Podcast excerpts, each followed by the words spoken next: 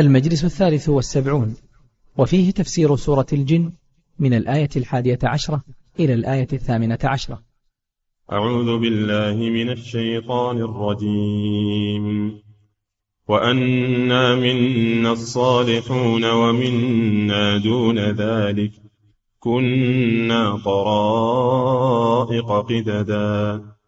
وأنا ظننا أن لن نعجز الله في الأرض ولن نعجزه هربا وأنا لما سمعنا الهدى آمنا به فمن يؤمن بربه فلا يخاف بخسا ولا رهقا وأنا منا المسلمون ومنا القاسطون فمن أسلم فأولئك تحروا رشدا وأما القاسطون فكانوا لجهنم حطبا وأن لو استقاموا على الطريقة لأسقيناهم ماء غدقا لنفتنهم فيه. ومن يعرض عن ذكر ربه يسلكه عذابا صعدا. بسم الله الرحمن الرحيم. الحمد لله رب العالمين. صلى الله وسلم على نبينا محمد وعلى آله وأصحابه أجمعين. هذه الآيات من جملة ما أخبرت به الجن لما سمعوا القرآن وذكروا أشياء حصلت منهم حصلت لهم لما سمعوا القرآن من الرسول صلى الله عليه وسلم. وإنك لتعجب إذا كان الجن يتأثرون بالقرآن ويخشعون له فكيف الإنس أكثرهم يعرضون عن القرآن مع أنه بلغتهم ويخاطبهم أصلا. ومع هذا كثير من الإنس يعرضون عن القرآن ولا يستفيدون منه ولا ينتفعون به إلا من رحم الله. فمن جملة ما أخبروا به أنهم قالوا وأنا منا الصالحون. وأنا منا يعني الجن. منا الصالحون المستقيمون على طاعة الله عز وجل. ومنا القاسط ومنا دون ذلك دون الصالحين. عندهم قصور في في الصلاة. كما عند الإنس كذلك.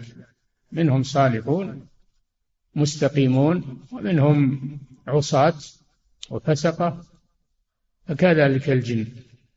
من الصالحون ومنا دون ذلك. كنا طرائق قددا.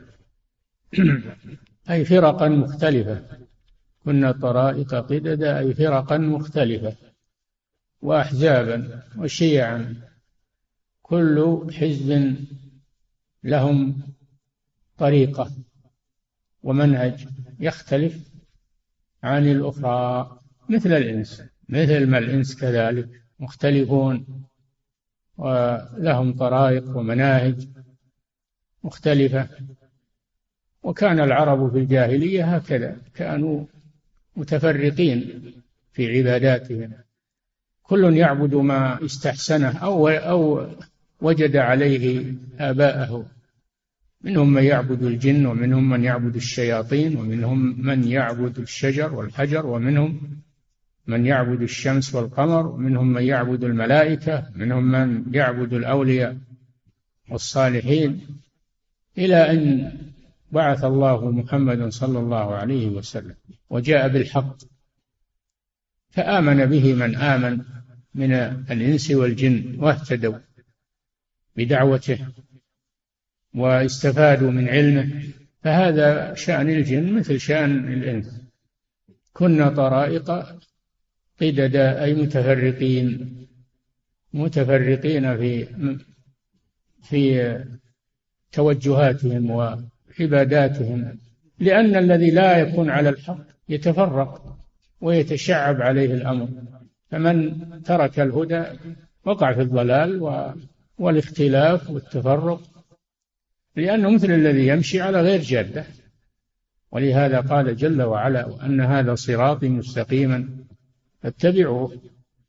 ولا تتبعوا السبل فتفرق بكم عن سبيله.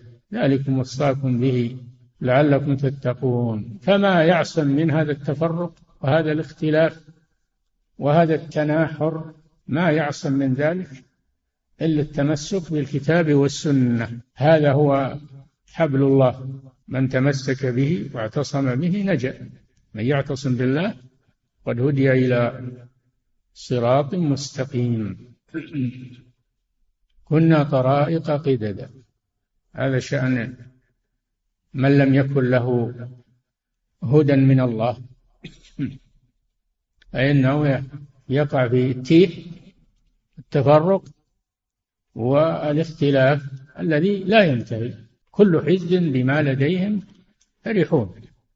كل يظن إنه هو على الحق وغيره على الباطل ويفرح بما هو عليه. زيادة فتنة وإلا لو كان ما يطمئن إلى ما هو عليه يمكن يبحث عن الحق. لكن المشكلة إذا كان مقتنع بما هو عليه من الباطل هذا صعب إنه يبحث عن الحق. وإذا تبين له الحق لا ي... لا يقبله إنه يزعم إنه هو على الحق. هذه مصيبة. كنا طرائق قددا. فهذا فيه النهي عن التفرق والاختلاف ولا يعصم من هذا إلا الكتاب والسنة. إن تنازعتم في شيء فردوه إلى الله. والرسول ما يعصم من هذا الاختلاف وهذا التفرق والتشتت إلا الاعتصام بالكتاب والسنة. فقد جاء النبي صلى الله عليه وسلم والناس متفرقون مختلفون فجمع الله به أهل الإيمان. صاروا جماعة واحدة وإخوة متحابين. ولهذا قال صلى الله عليه وسلم فإنه من يعش منكم فسيرى اختلافا كثيرا. فعليكم بسنتي سنة الخلفاء الراشدين المهديين من بعدي تمسكوا بها وعضوا عليها بالنواجذ وإياكم ومحدثات الأمور. فإن كل محدثة بدعة وكل بدعة ضلال. فإذا تركنا الكتاب والسنة وأخذنا بأقوال الناس وآراء الناس فإننا نضيع. وفي هذا رد على من ينادون الآن بالأخذ بالخلافات والأقوال ويقولون هذا فيه توسعة على الناس. التوسعة فيما أنزل الله. التوسعة فيما أنزل الله من الكتاب والسنة. وما عداها فهو ضيق وحرج. وإن ظن أصحابه أنه توسعة وأنه حق لأنه تيه ولا ولا يؤدي إلى نتيجة. ولا ينتهي إلى غاية لأنه ليس ليس طريقا صحيحا. لا تتبعوا السبل فتفرق بكم عن سبيل أي سبيل الله عز وجل. سبيل الله واحد وأما غيره فسبل كثيرة مختلفة. كل له هواه كل له ما يرى أو ما وجد عليه فلانا أو علانا. وهذا هلاك هذا هلاك وضلال لا ينتهي بأهله إلى خير. ونحن لم نؤمر باتباع الأقوال الخلافات. أمرنا باتباع الحق. فنأخذ ما هو صحيح وما هو حق. مما يدل عليه الكتاب والسنة من أقوال أهل العلم ومن الخلاف. هذا هو الطريق الصحيح. طريق النجاة. هذا هو. أما الأخذ بالخلافات والأقوال ويقال هذا من التوسعة ويروون حديثا اختلاف أمتي رحمة الخلاف ليس رحمة الخلاف عذاب والفرقة عذاب ليس رحمة وهذا لم يثبت عن الرسول صلى الله عليه وسلم لأنه حث على الاجتماع وعلى على الائتلاف على الحق. ونهى عن الاختلاف والتفرق. لا تكونوا كالذين تفرقوا واختلفوا بعد ما جاءهم البينات. قال جل وعلا ولا يزالون مختلفين إلا من رحم ربك. إلا من رحم ربك لم يختلفوا. الرحمة إنما هي في الاتفاق والاجتماع. وأما التفرق فهو عذاب وشقاء. فلا يزالون مختلفين إلا من رحم ربك. فإنهم لم يختلفوا بل اجتمعت كلمتهم. على الحق توحدت جماعتهم فهذا هو طريق النجاة. ولا يصلح آخر هذه الأمة إلا ما أصلح أولها كما قال الإمام مالك رحمه الله. فالذي جمع المختلفين وجعلهم جماعة واحدة وهو القرآن هو الذي يجمع في أول الأمر هو الذي يجمع الناس في آخر الأمر. لا يصلح آخر هذه الأمة إلا ما أصلح أولها. فالله جل وعلا إنما جمع الناس على على الدين والحق. بعد بعد الفرقة والشتات والاختلاف جمعهم بهذا الدين ووحد بينهم بهذا الدين. ولذلك ذكرهم الله بهذه النعمة ذكرهم الله بهذه النعمة وحثهم على تمسك بها. كنتم أعداء فألف بين قلوبكم فأصبحتم بنعمته إخوانا. كنتم على شفا حفرة من النار فأنقذكم منها. ذلك يبين الله لكم آياته لعلكم تهتدون. فالذي ينشد الخير للأمة يريد لها الصلاح والإصلاح يدعوها إلى التمسك بالكتاب والسنة. والذي يريد لها الهلاك والضياع يدعوها إلى التفرق والاختلاف. ويقال هذه حريات وهذه هذه وهذه هذه توسعة وهذه كذا وهذه هذا كله ضلال. كنا طرائق قددا هذا الجن اعترفوا أنهم قبل أن يسمعوا هذا القرآن أنهم كانوا طرائق قددا منهم الصالحون ومنهم دون ذلك كانوا طرائق قدد تفرق فهذا القرآن يجمع المختلفين ويوحدهم على الحق. كنا طرائق قددا وأنا ظننا أي أيقنا لأن الظن يطلق ويراد به اليقين أحيانا وأنا ظننا أي علمنا وأيقنا كما قال جل وعلا الذين يظنون أنهم ملاقوا ربهم. يعني يتيقنون أنهم ملاقوا ربهم يؤمنون بالبعث ولا يشكون فيه. فالظن هنا معناه اليقين. الذين يظنون أنهم ملاقوا ربهم. قال الذين يظنون أنهم ملاقوا الله. كم من فئة؟ يعني أيقنوا بلقاء الله والبعث النشور وأنا ظننا أي علمنا وتيقنا أن لن نعجز الله في الأرض أننا ضعفاء. والله إذا طلبنا فهو قادر علينا. مهما كان عندنا من السلاح ومن القوة ومن العتاد ومن المال والثروة لا يغنينا هذا شيء. إذا أراد الله هلاكنا فلن ينفعنا هذه الأمور. نعم القوة طيبة مع الإيمان مع مع الدين. القوة أعدوا لهم ما استطعتم من قوة. قوة طيبة لكن إذا كانت القوة بدون دين فهي هلاك تكون في نحور أهلها أول شيء. وأنا ظننا أن لن نعجز الله في الأرض. ما لا أحد يعجز الله سبحانه وتعالى. أم حسب الذين آه، يعملون السيئات أن يسبقونا؟ ساء ما يحكمون. يعني يفلتون من الله ويفوتون على الله أبدا. ساء ما يحكمون ولا يحسبن الذين كفروا سبقوا إنهم لا يعجزون. مهما كان بأيديهم من القوة والسلاح والثروة والجنود فإن الله إذا أراد بهم هلاكا لم ينفعهم شيء. لم ينفعهم ذلك. أين قوة الاتحاد السوفيتي الذي كان يهدد العالم بقوته وكثرة جنوده وبطشه ومذهبه الشيوعي يريد أن يفرض على العالم الشيوعية أين هو الآن؟ وين راحت قوته؟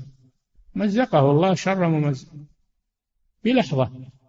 ولم يعجز الله سبحانه وتعالى. هذا أقرب مثال وقبله أمثلة كثيرة. وأنا ظننا أن لن نعجز الله. يعني علمنا ذلك وتيقنا. أن لن نعجز الله في الأرض ولن نعجزه لن نعجزه أبدا. لن للمستقبل لن نعجزه في أي وقت.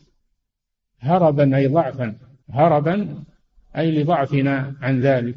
وأنا لما سمعنا الهدى آمنا به. لما سمعنا الهدى وهو القرآن لأن القرآن هو الهدى.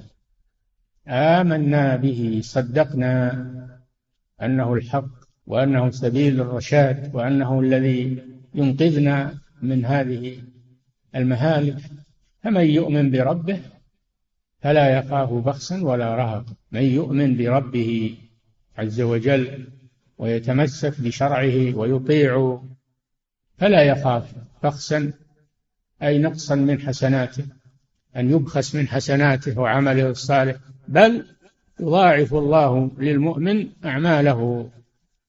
إن الله لا يظلم مثقال ذرة وإن تك حسنة يضاعفها ويؤتي من لدنه أجرا عظيما. فالله أبدا لا يظلم أحدا شيئا من حسناته بل ينميها ويحفظها ويضاعفها أضعافا كثيرة.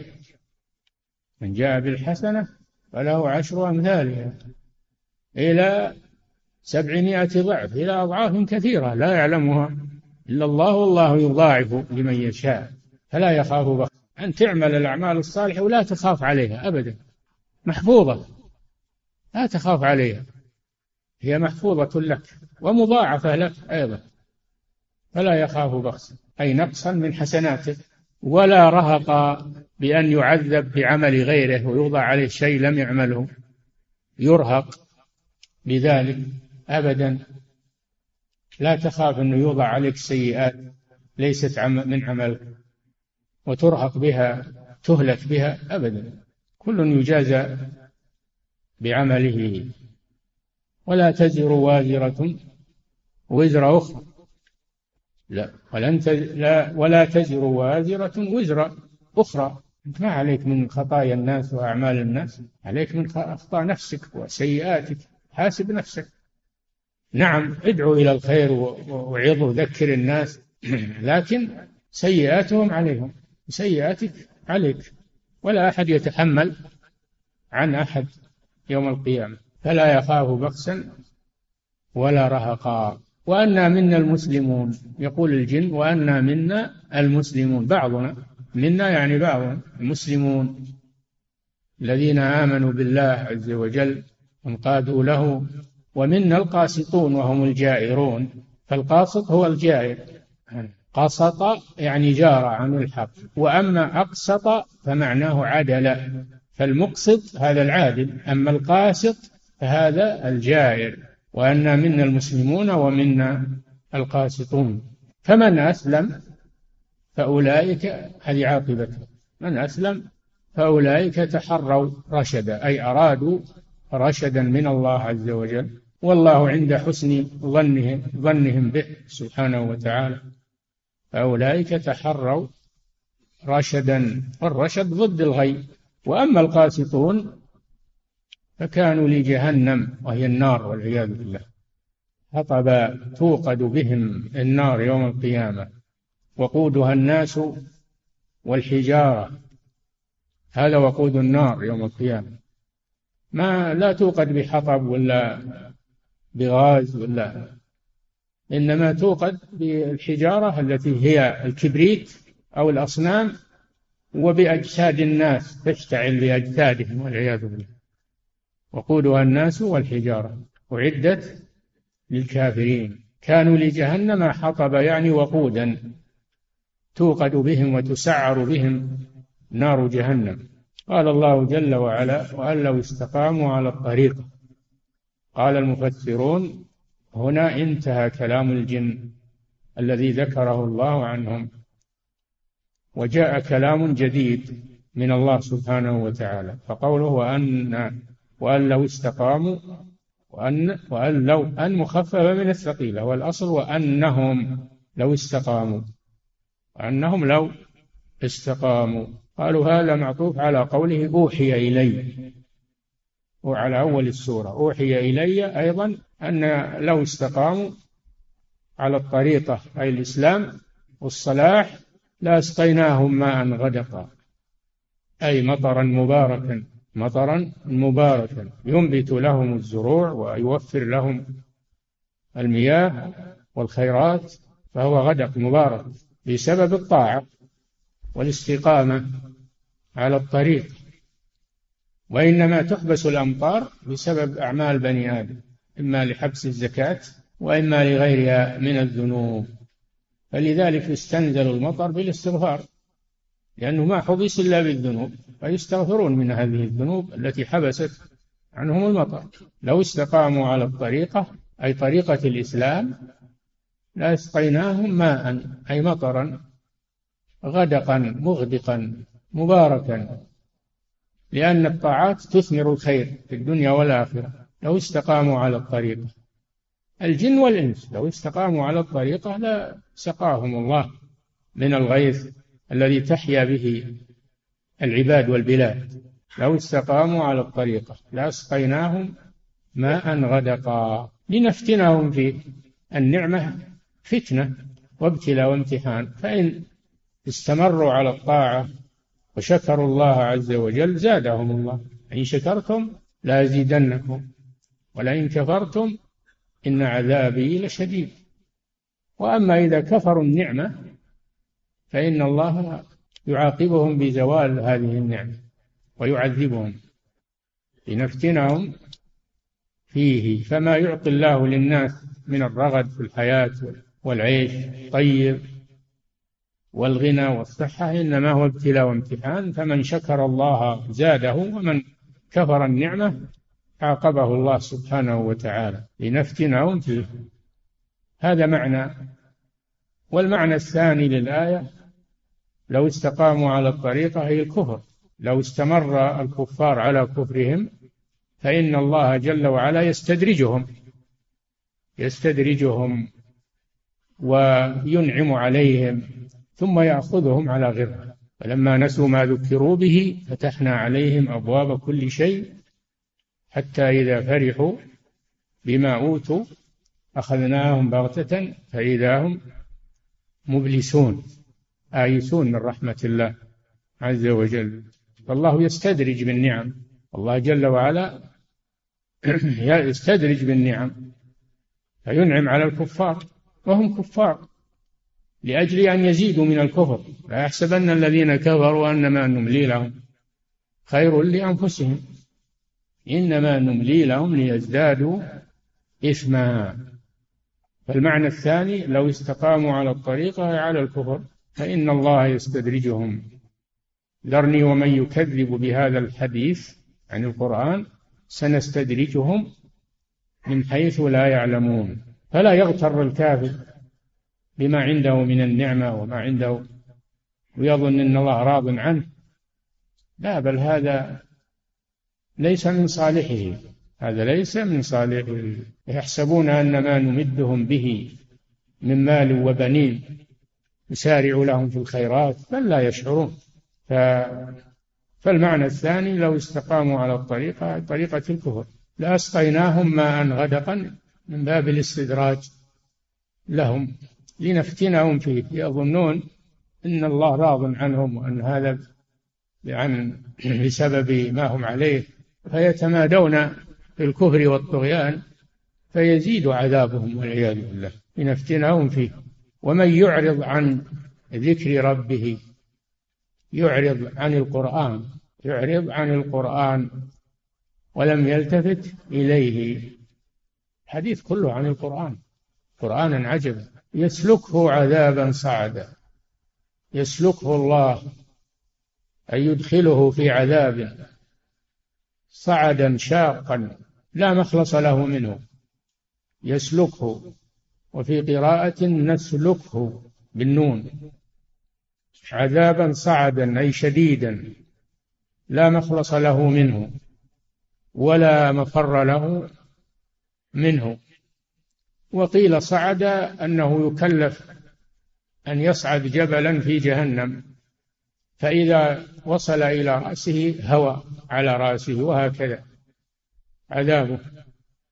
كما قال جل وعلا سأرهقه صعودا عذابا له والعياذ بالله. ومن يعرض عن عن ذكر ربه يسلكه أو نسلكه عذابا صعدا شديدا شاقا. لا مخلص له منه.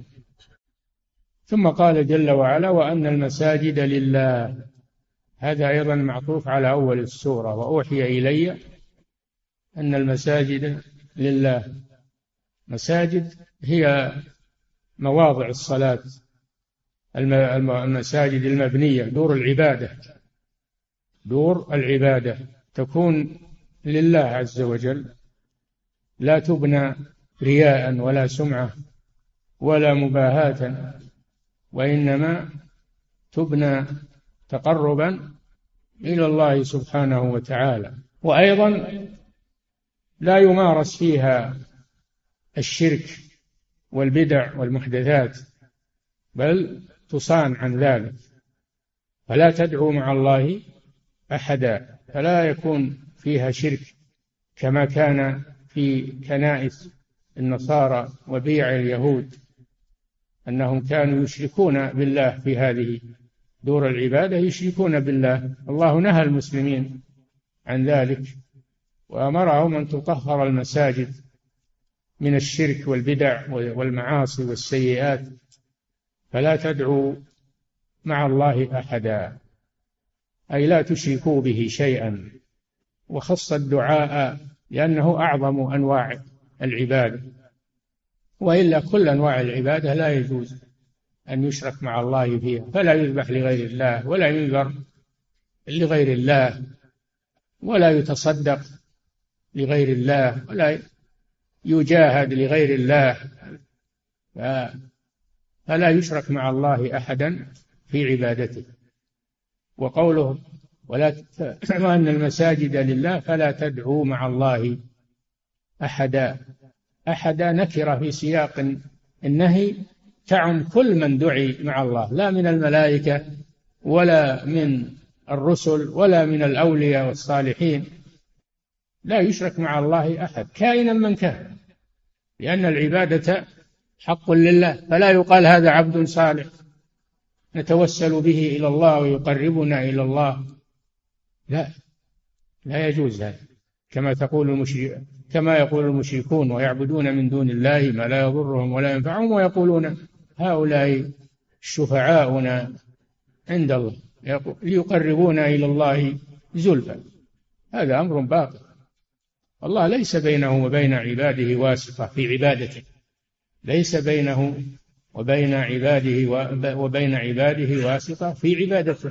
لا من الملائكة ولا من إنما الواسطة بين الله وبين خلقه بالرسالة التبليغ عن الله جل وعلا.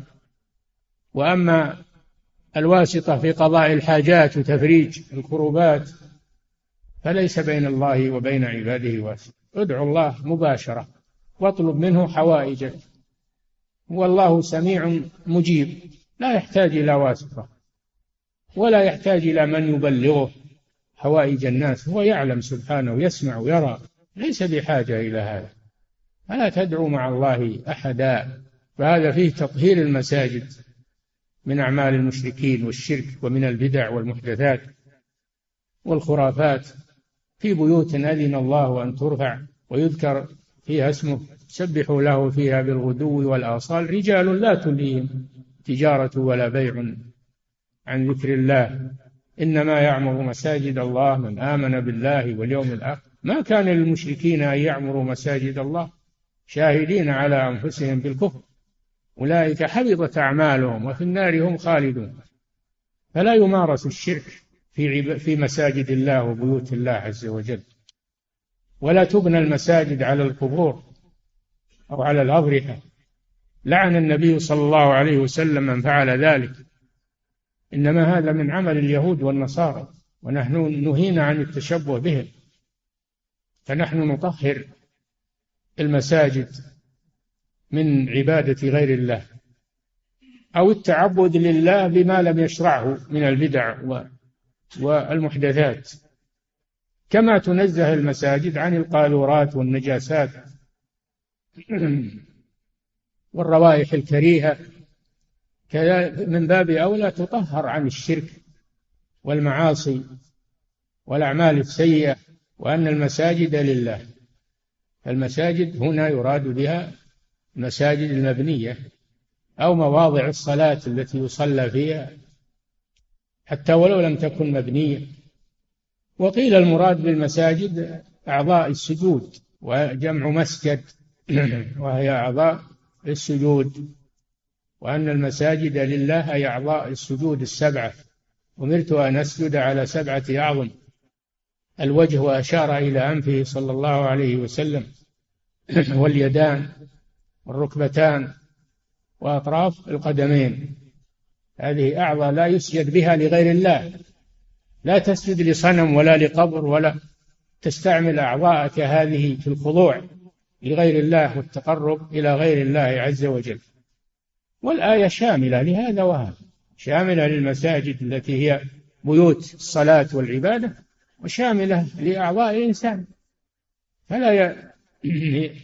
فلا يستعمل أعضاءه في السجود والخضوع لغير الله سبحانه وتعالى. فلا تدعوا مع الله أحدا. هكذا تكون المساجد عند المسلمين. أما عند المشركين والخرافيين فإنهم يمارسون فيها الشرك والباطل ويبنونها على على القبور وعلى الأضرحة والخرافات. وهذه ما تسمى مساجد تسمى مشاهد مشاهد الشرك هذه. هذه تسمى مشاهد الشرك والعياذ بالله. أما كلمة المساجد فإنها لا تكون إلا على بيوت الله التي بنيت لعبادته وحده لا شريك له.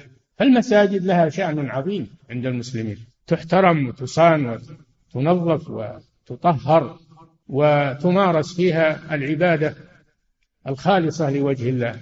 أولا تكون خالصة لله ليس فيها شرك. وثانيا تكون على وفق سنة رسول الله صلى الله عليه وسلم. ليس فيها بدعة ولا محدثة. هكذا تكون العبادة في المساجد وفي كل مكان. وأن المساجد لله فلا تدعوا هذا نهي من الله سبحانه وتعالى. فلا تدعوا مع الله أحدا. أي لا تعبدوا مع الله غيره بأي نوع من أنواع العبادة وإنما خص الدعاء لأنه أعظم أنواع العبادة ولأنه أكثر ما يقع. أكثر ما يقع من المشركين دعاء غير الله والاستغاثة بغير الله عز وجل. هذا والله أعلم وصلى الله وسلم على نبينا محمد على آله وأصحابه أجمعين. يقول فضيلة الشيخ وفقكم الله هل التعامل مع المبتدعة يكون بالرفق أم بالشدة؟ الجهال منهم الجهال منهم يكون بالرفق لأنهم ما يدرون يحسبونه أنه زين وأنه طيب. تعامل معهم بالرفق والتعليم. وأما المعاندون والذين يعرفون أن هذا بدعة فهؤلاء يعاملون بما يليق بهم من الزجر و ومن العقوبة لأهل السلطة وأهل القدرة حتى يمتنعوا عن عن بدعهم ونثرها بين الناس. نعم. يقول فضيلة الشيخ وفقكم الله هل هناك فرق بين الصالحين والمؤمنين والمستقيمين؟ هل بين هذه الألفاظ فرق؟ نعم نعم. فيها تفاوت. فيه المؤمن والكافر. فيه أيضا المستقيم والعاصي. فيه العدل والفاسق. الناس مختلفون مختلفون في إيمانهم وفي دياناتهم في الجن وفي الإنس. نعم. فيه المنافق والمؤمن فيه العاصي والمستقيم فيه الفاسق والمعتدل فيه المؤمن والكافر. نعم. يقول فضيلة الشيخ وفقكم الله في قول الله سبحانه وتعالى ولتكن منكم أمة يدعون إلى الخير ويأمرون بالمعروف وينهون عن المنكر وأولئك هم المفلحون. ثم قال سبحانه ولا تكونوا كالذين تفرقوا واختلفوا. الآية يقول هل في الآيتين دلالة على أن ترك الأمر بالمعروف والنهي عن المنكر هو سبب للتفرق والاختلاف؟ نعم. ولتكن منكم أمة. توجد يعني تكن توجد منكم أمة أي جماعة. جماعة تقوم بالأمر بالمعروف والنهي عن المنكر مثل الهيئة. هيئة الأمر بالمعروف والنهي عن المنكر. يقومون بهذا هذا فرض كفاية. إذا قام به من يكفي سقط الوجوب عن الباقين وبقي في حق الباقين سنة. هذا دليل على أن الأمر بالمعروف والنهي عن المنكر فرض كفاية. تكن منكم. وفي الآية الأخرى كنتم خير أمة أخرجت للناس تأمرون بالمعروف هذا عام. هذا عام. وهذه الآية خاصة أنه يخصص جهاز من المسلمين وأهل الغيرة تفرغون للحسبة والأمر بالمعروف والنهي عن المنكر. نعم. يقول فضيلة الشيخ وفقكم الله في بلادنا يقول تكثر الفرق والأحزاب وكل يوالي حزبه ويعادي البقية فهل هذا من الدين؟ وماذا يكون موقفنا نحوهم؟ وهل يجوز لنا أن نجلس معهم؟ نعم هذا التفرق والاختلاف بين المسلمين أمر منهي عنه ولا تكونوا كالذين تفرقوا واختلفوا. من بعد ما جاءهم البينات وأولئك لهم عذاب عظيم وتوعدهم الله بالعذاب العظيم. المسلمون ليسوا إلا جماعة واحدة وأمة واحدة وإن هذه أمتكم أمة واحدة واحدة. وأنا ربكم فاعبدون لا ما في جماعات ولا في أحزاب. جماعة واحدة حزب الله حزب واحد على الحق على الهدى إخوة متحابين. لا يكون بينهم سوء تفاهم وحزازات وعداوات. لا يجوز هذا بين المسلمين. وهذا يضعف الأمة. هذا يضعف الأمة ويشغل بعضها ببعض ويطمع العدو بها. هذا لا لا يرضاه الله عز وجل من المسلمين. هذه الأحزاب وهذه الجماعات لا يرضاها الله من المسلمين. واجب أن يكونوا جماعة واحدة وأمة واحدة ومنهجا واحدا يتعاونون على البر والتقوى. هذا هو الواجب على المسلمين. يتوحدون على الحق. ما يقال توحدوا كل على مذهبه لا. توحد على مذهب واحد على مذهب الحق منهج الحق. لأنه ما يمكن التوحد مع اختلاف المناهج والمذاهب. هذا مستحيل. ما يمكن هذا. وإن كان يطالبون الآن أننا نجتمع ويعذر بعضنا بعض فيما اختلفنا فيه وإلى آخره. هذا هذا باطل. ومستحيل أيضا أننا نجتمع وبيننا خلاف. نسوي الخلاف الذي بيننا. فإن تنازعتم في شيء فردوه إلى الله والرسول. كنتم تؤمنون بالله واليوم الآخر. فالذين يريدون الحق يخضعون لهذا ويتفاهمون ويجتمعون أما الذين يريدون أهواءهم ومصالحهم الخاصة هؤلاء لا لا يستجيبون ولا ولا يطيعون. نعم.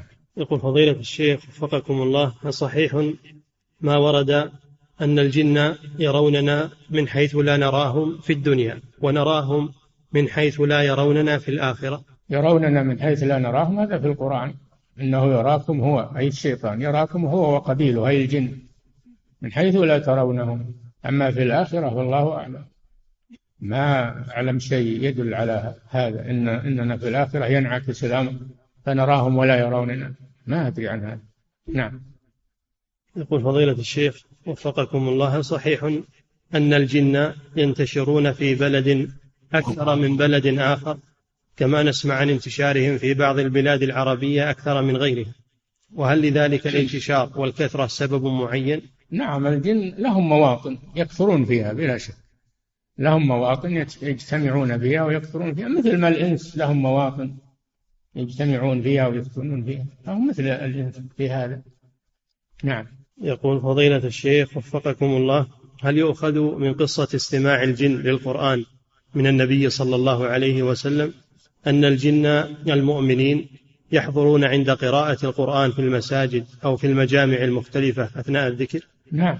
الجن المؤمنون يحضرون يحضرون الدروس يحضرون تلاوة القرآن مع إخوانهم آه الإنس يحضرون هذا وإن كنا لا نراهم فهم يحضرون. نعم. يقول فضيلة الشيخ وفقكم الله ما يسمى بالأشباح؟ هل هم داخلون في مسمى الجن؟ ما أدري وش الأشباح لا أعرف ما أدري عنه. نعم. يقول فضيلة الشيخ وفقكم الله هل للجن ديانات مختلفة كما للإنس كاليهودية والنصرانية وغيرهما؟ كما سمعتم في القرآن كنا طرائق قددا. منهم اليهودي والنصراني والمجوسي والمشرك والملحد ومنهم المؤمن والفاسق الحاصي. لهم أصناف مختلفة. ولا يجمع الجن والإنس إلا الاعتصام بالكتاب والسنة. هذا هو الذي يجمع الإنس والجن. اعتصام بالكتاب والسنة. نعم. يقول فضيلة الشيخ وفقكم الله نحن الإنس أبونا آدم عليه الصلاة والسلام فهل يقال بأن الجن أبوهم إبليس؟ يقال هذا والله أعلم. يقال هذا والله أعلم. أو أن إبليس منهم كان من الجن فهو منهم من جنسهم وإن لم يكن أباهم. نعم. هذا علمه عند الله عز وجل. نعم. فضيلة الشيخ وفقكم الله ما معنى ما ورد أن لكل إنسان قرين من الجن؟ وهل صحيح أن هذا القرين يخبر الإنسان عن أمور وقعت أو ستقع في المستقبل القريب؟ أما الإخبار عن المستقبل فلا يعلمه إلا الله. ولا أحد يخبر عن هذا لا من الجن ولا من, من الإنس. إنما الغيب لله سبحانه وتعالى. عالم الغيب فلا عالم الغيب فلا يظهر على غيبه أحدا كما يأتيكم في هذه السورة. وأما أن مع الإنسان قرينا من من الجن وقرينا من الملائكة نعم. مع الإنسان قرين من الملائكة يدله على الخير وقرين من الجن والشياطين يدله على الشر فأيهما غلب عليه صار معه. أيهما غلب عليه صار معه. ابتلاء امتحان من الله سبحانه وتعالى. نعم. يقول فضيلة الشيخ وفقكم الله في قول الله سبحانه وتعالى لأسقيناهم ماء غدقا. فهل يعني ذلك أن الجن بحاجة إلى الماء؟ وأنه بلا شك الجن مثل الإنس بحاجة إلى الماء بحاجة إلى الطعام إلى الشراب مثل الإنس تماما. يحتاجون إلى الأغذية وإلى وكل له رزق من الله سبحانه وتعالى. ما من دابة في الأرض إلا على الله رزقها من الجن ومن الإنس ومن البهائم والدواب والحشرات وكل مخلوق. نعم.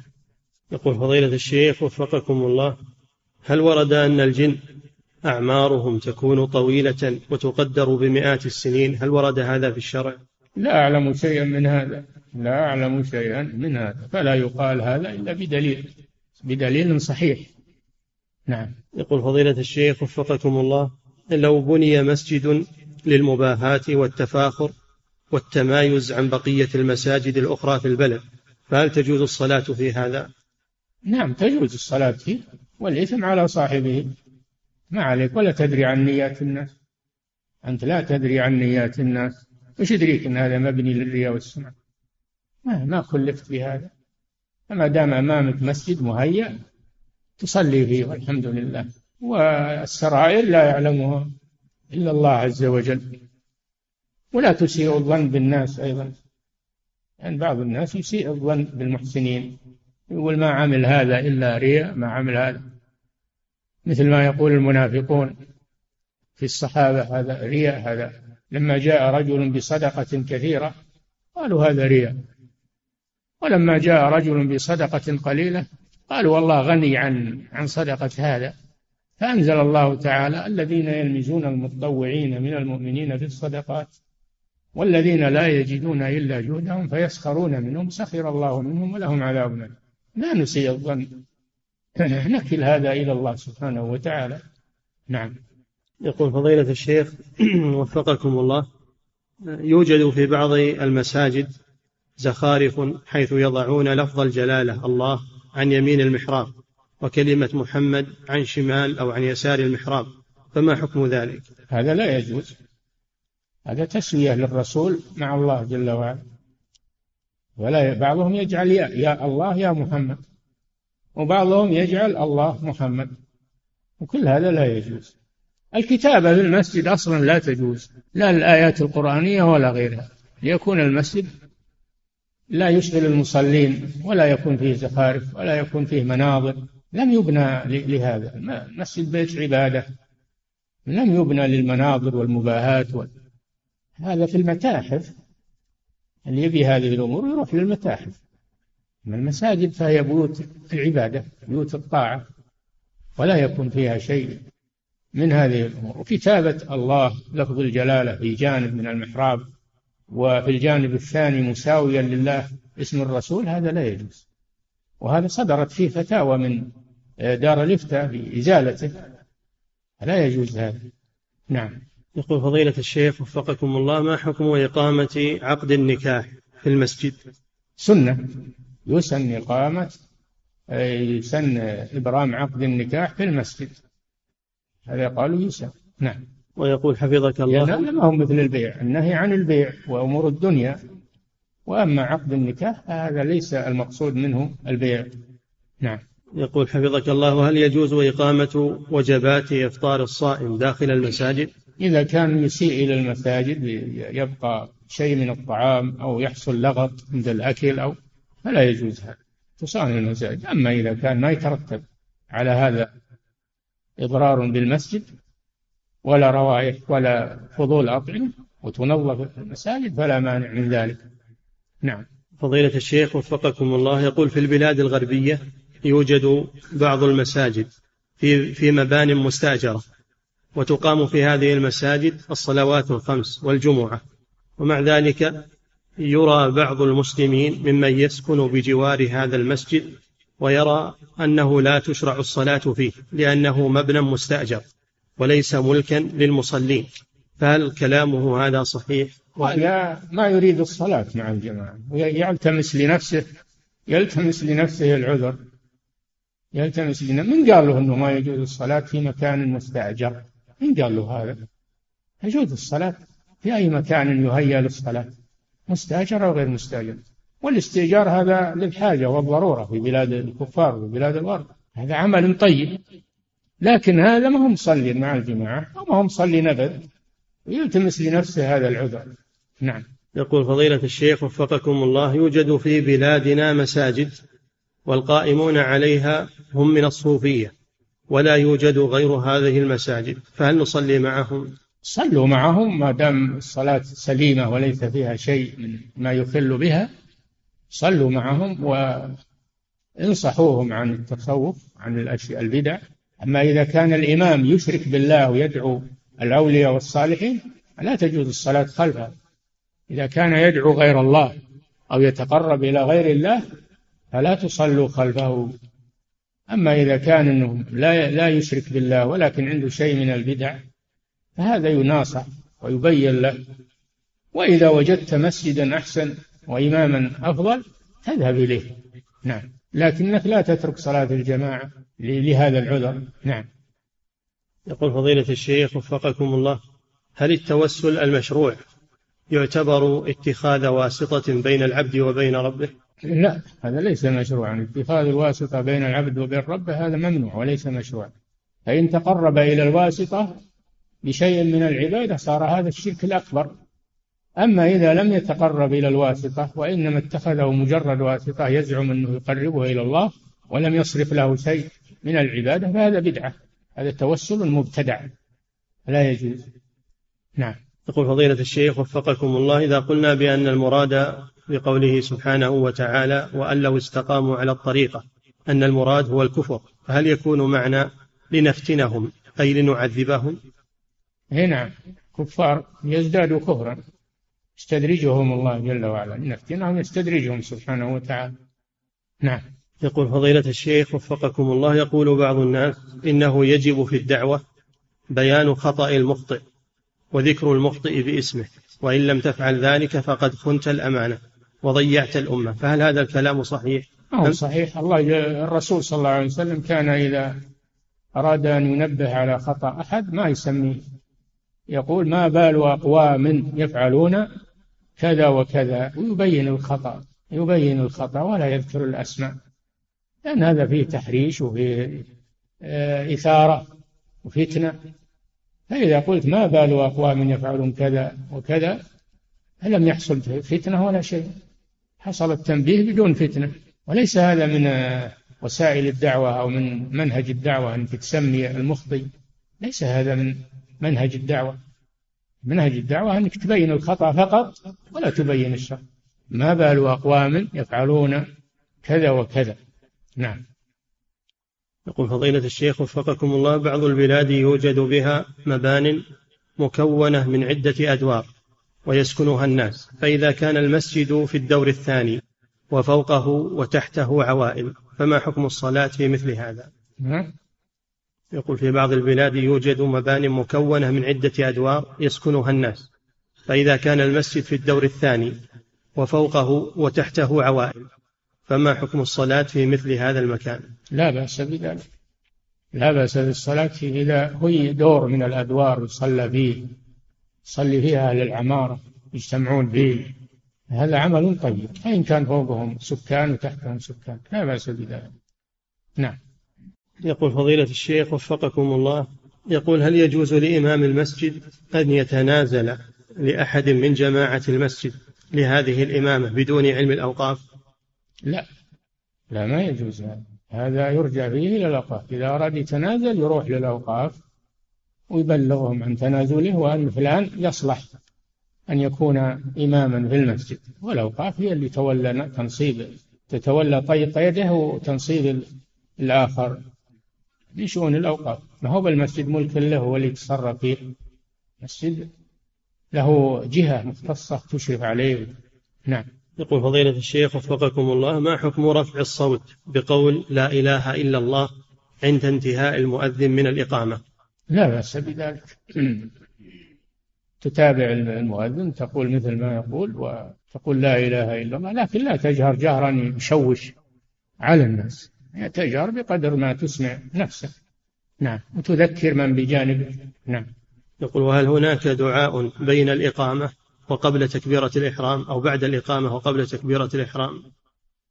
أما بين الأذان والإقامة يشرع الدعاء. تدعو الله بما يسر الله لك ولا يرد الدعاء بين الأذان والإقامة. وأما بعد الإقامة وقبل تكبيرة الإحرام فهذا لم يرد فيه شيء. لم يرد فيه شيء. نعم.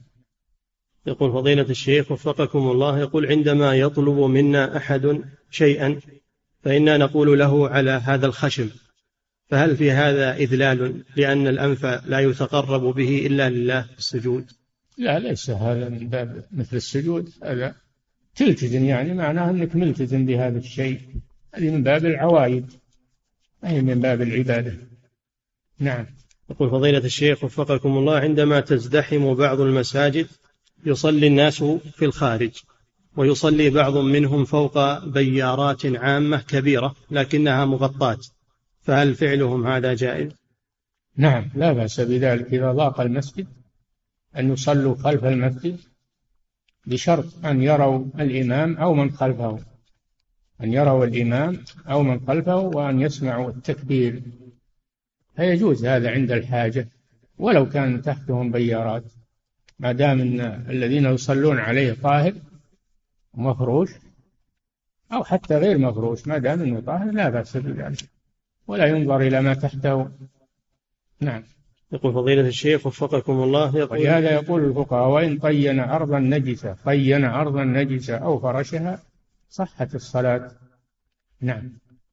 لأن العبرة بما يباشره المصلي فإذا كان ما يباشره المصلي طاهرا صلاته صحيحة. نعم. يقول فضيلة الشيخ وفقكم الله يقول اغتسلت امرأة من الحيض ثم صلت ثم رأت بعد ذلك مناكير على على أظافرها نسيت أن تزيلها قبل الغسل فما حكم غسلها وصلاتها؟ غسلها غير تام وصلاتها غير صحيحة فعليها أن تزيل المناكير وأن تغتسل من جديد وتعمم الماء على جسمها وأظافرها ثم تصلي. نعم. يقول فضيلة الشيخ وفقكم الله يقول في أقل من شهرين وقعت ثمانية زلازل في مناطق متفرقة من العالم يقول وآخرها هذا اليوم في تركيا. فهل من كلمة يا صاحب الفضيلة عن هذا الأمر؟ نعم هذه الزلازل آيات من آيات الله عز وجل يخوف الله بها عباده كالكسوف والخسوف والزلازل والرياح هبوب الرياح الكثيرة ثوران الغبار كما ترون.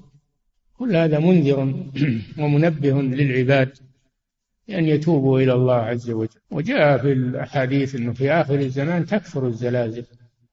هذا من علامات الساعة. ذلك حينما يكثر الشر يكثر الشر في الأرض فإن الله يغير على على عباده. نعم. يقول فضيلة الشيخ وفقكم الله يقول مسافر نزل عند صديقه. فلما قام لصلاة الصبح لم يكن هناك ماء للوضوء عند هذا نعم. مسافر نزل عند صديقه. فلما قام لصلاة الصبح لم يكن هناك ماء للوضوء عند هذا الصديق. وكان قد احتلم. فذهب إلى المسجد فوجد ماء لكن كان باردا. وخاف على نفسه إن اغتسل لأنها كانت ليلة باردة. يقول تيمم للغسل وتوضأ للصلاة. فما حكم فعله؟ هذا في بلد عنده إمكانية لتسخين الماء ولا يستحي يقول إنه يقول للمضيف أنا أحتاج إلى غث يسخن له الماء. هذا ما ما له عذر في هذا. والحياة لا يمنع أنه يقول أنا حصل علي احتلام وأريد ماء دافئا نعم.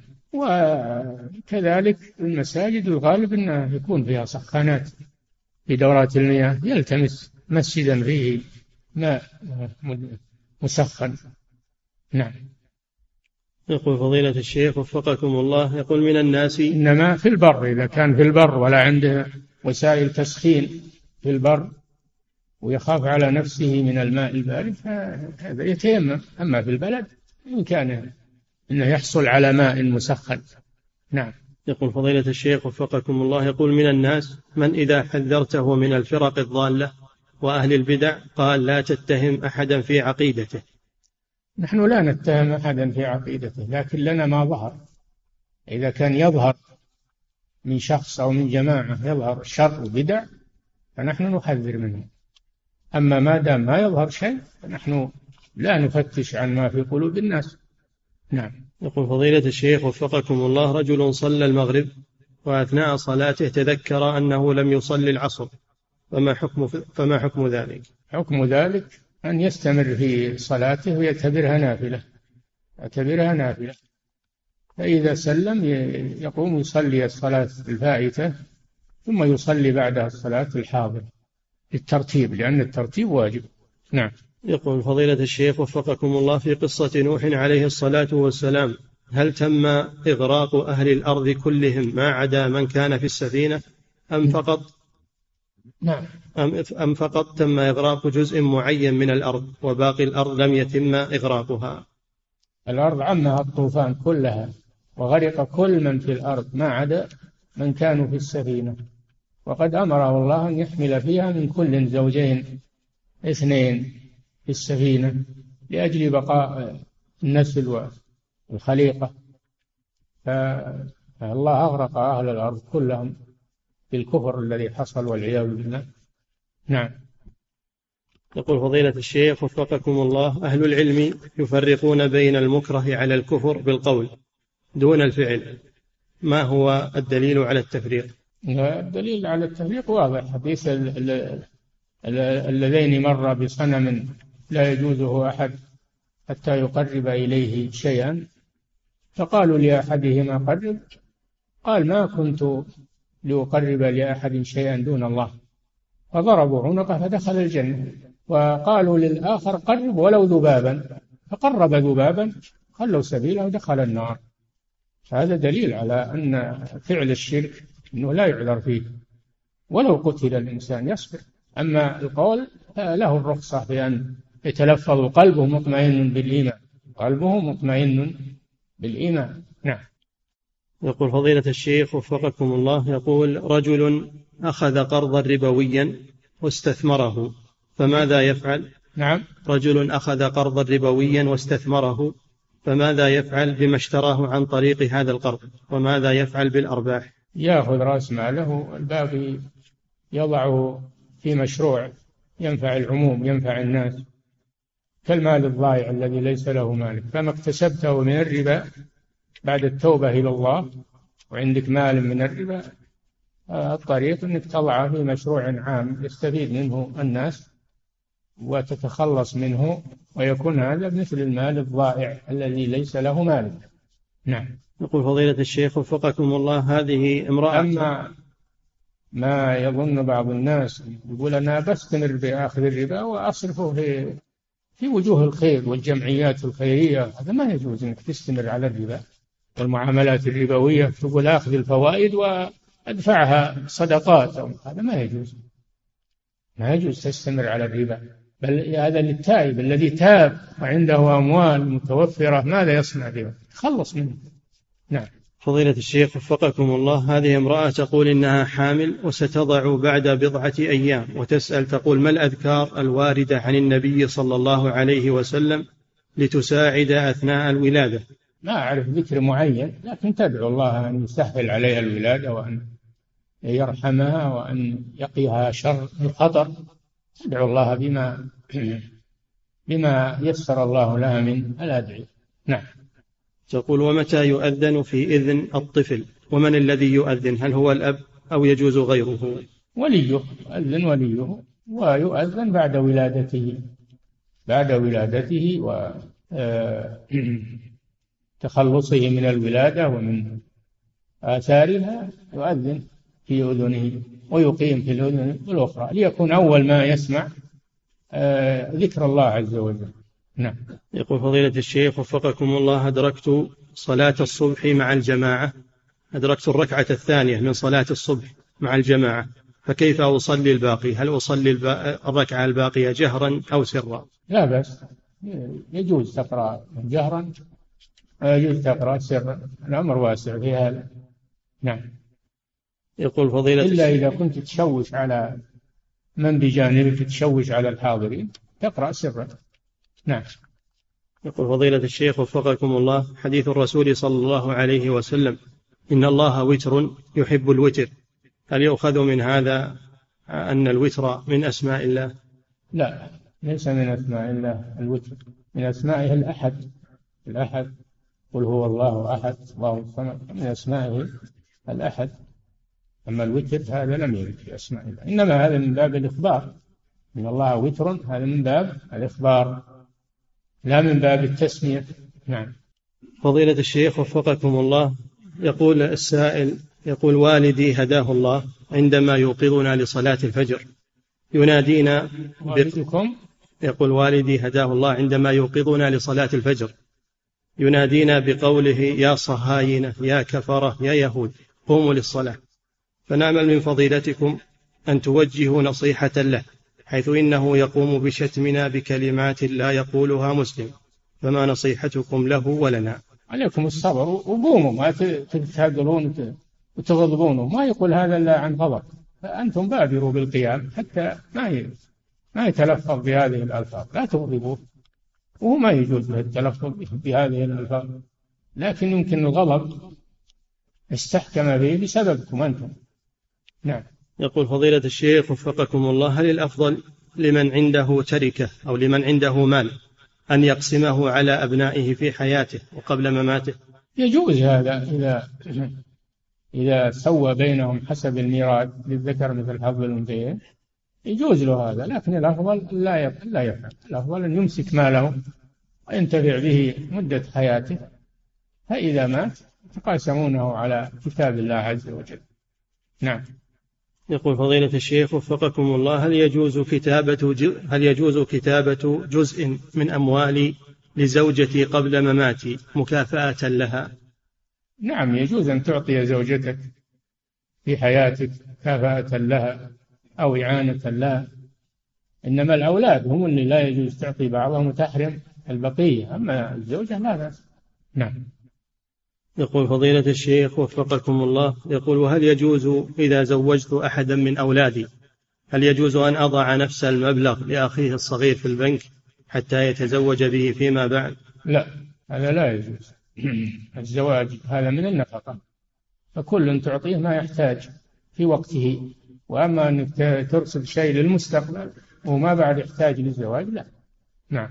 يقول فضيلة الشيخ وفقكم الله يقول تم دفن مجموعة كبيرة من الأطفال كل أو كلا في قبر لوحده. فهل أصلي على كل قبر وهذا فيه مشقة علي؟ أو يكفي أن أصلي صلاة واحدة عن الجميع؟ إذا كانت القبور أمامك إذا كانت القبور أمامك تصلي عليها جميعا. أما إذا كانت متفرقة كل قبر يحتاج لصلاة.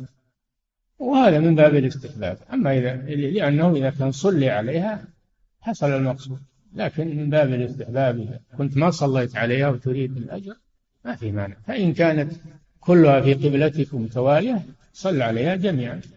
وإن كانت متفرقة فكل قبر له صلاة. نعم. يقول فضيلة الشيخ وفقكم الله هل ورد حديث أن عدد درجات الجنة على عدد آيات القرآن؟ الله أعلم بذلك. نعم. لا أعرف حديثا في هذا. نعم. يقول, يقول فضيلة الشيخ وفقكم الله ذكر في الحديث أن كافل اليتيم يكون رفيق النبي صلى الله عليه وسلم في الجنة. إذا كان عليه ذنوب كبائر فهل يتحقق له هذا الحديث؟ لا الذنوب الكبائر لابد من التوبة. الذنوب الكبائر لابد من التوبة منها فيتوب إلى الله من الكبائر ويكفر اليتيم. نعم. ولا تكفر بكفالة اليتيم. كبائر ما تكفر بكفالة اليتيم. إن تجتنبوا كبائر ما تنهون عنه نكفر عنكم سيئاتكم. يعني الصغائر تكفير النماء للصغائر أما الكبائر لابد من التوبة. نعم.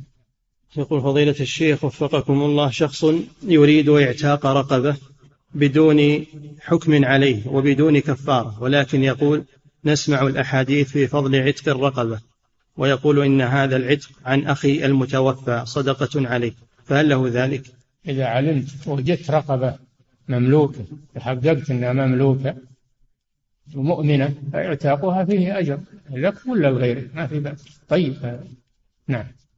يقول فضيلة الشيخ وفقكم الله هل تصلى تحية المسجد في المصلى الذي نصلي فيه فرضا واحدا فقط؟ لا هذا مصلى ليس مسجدا.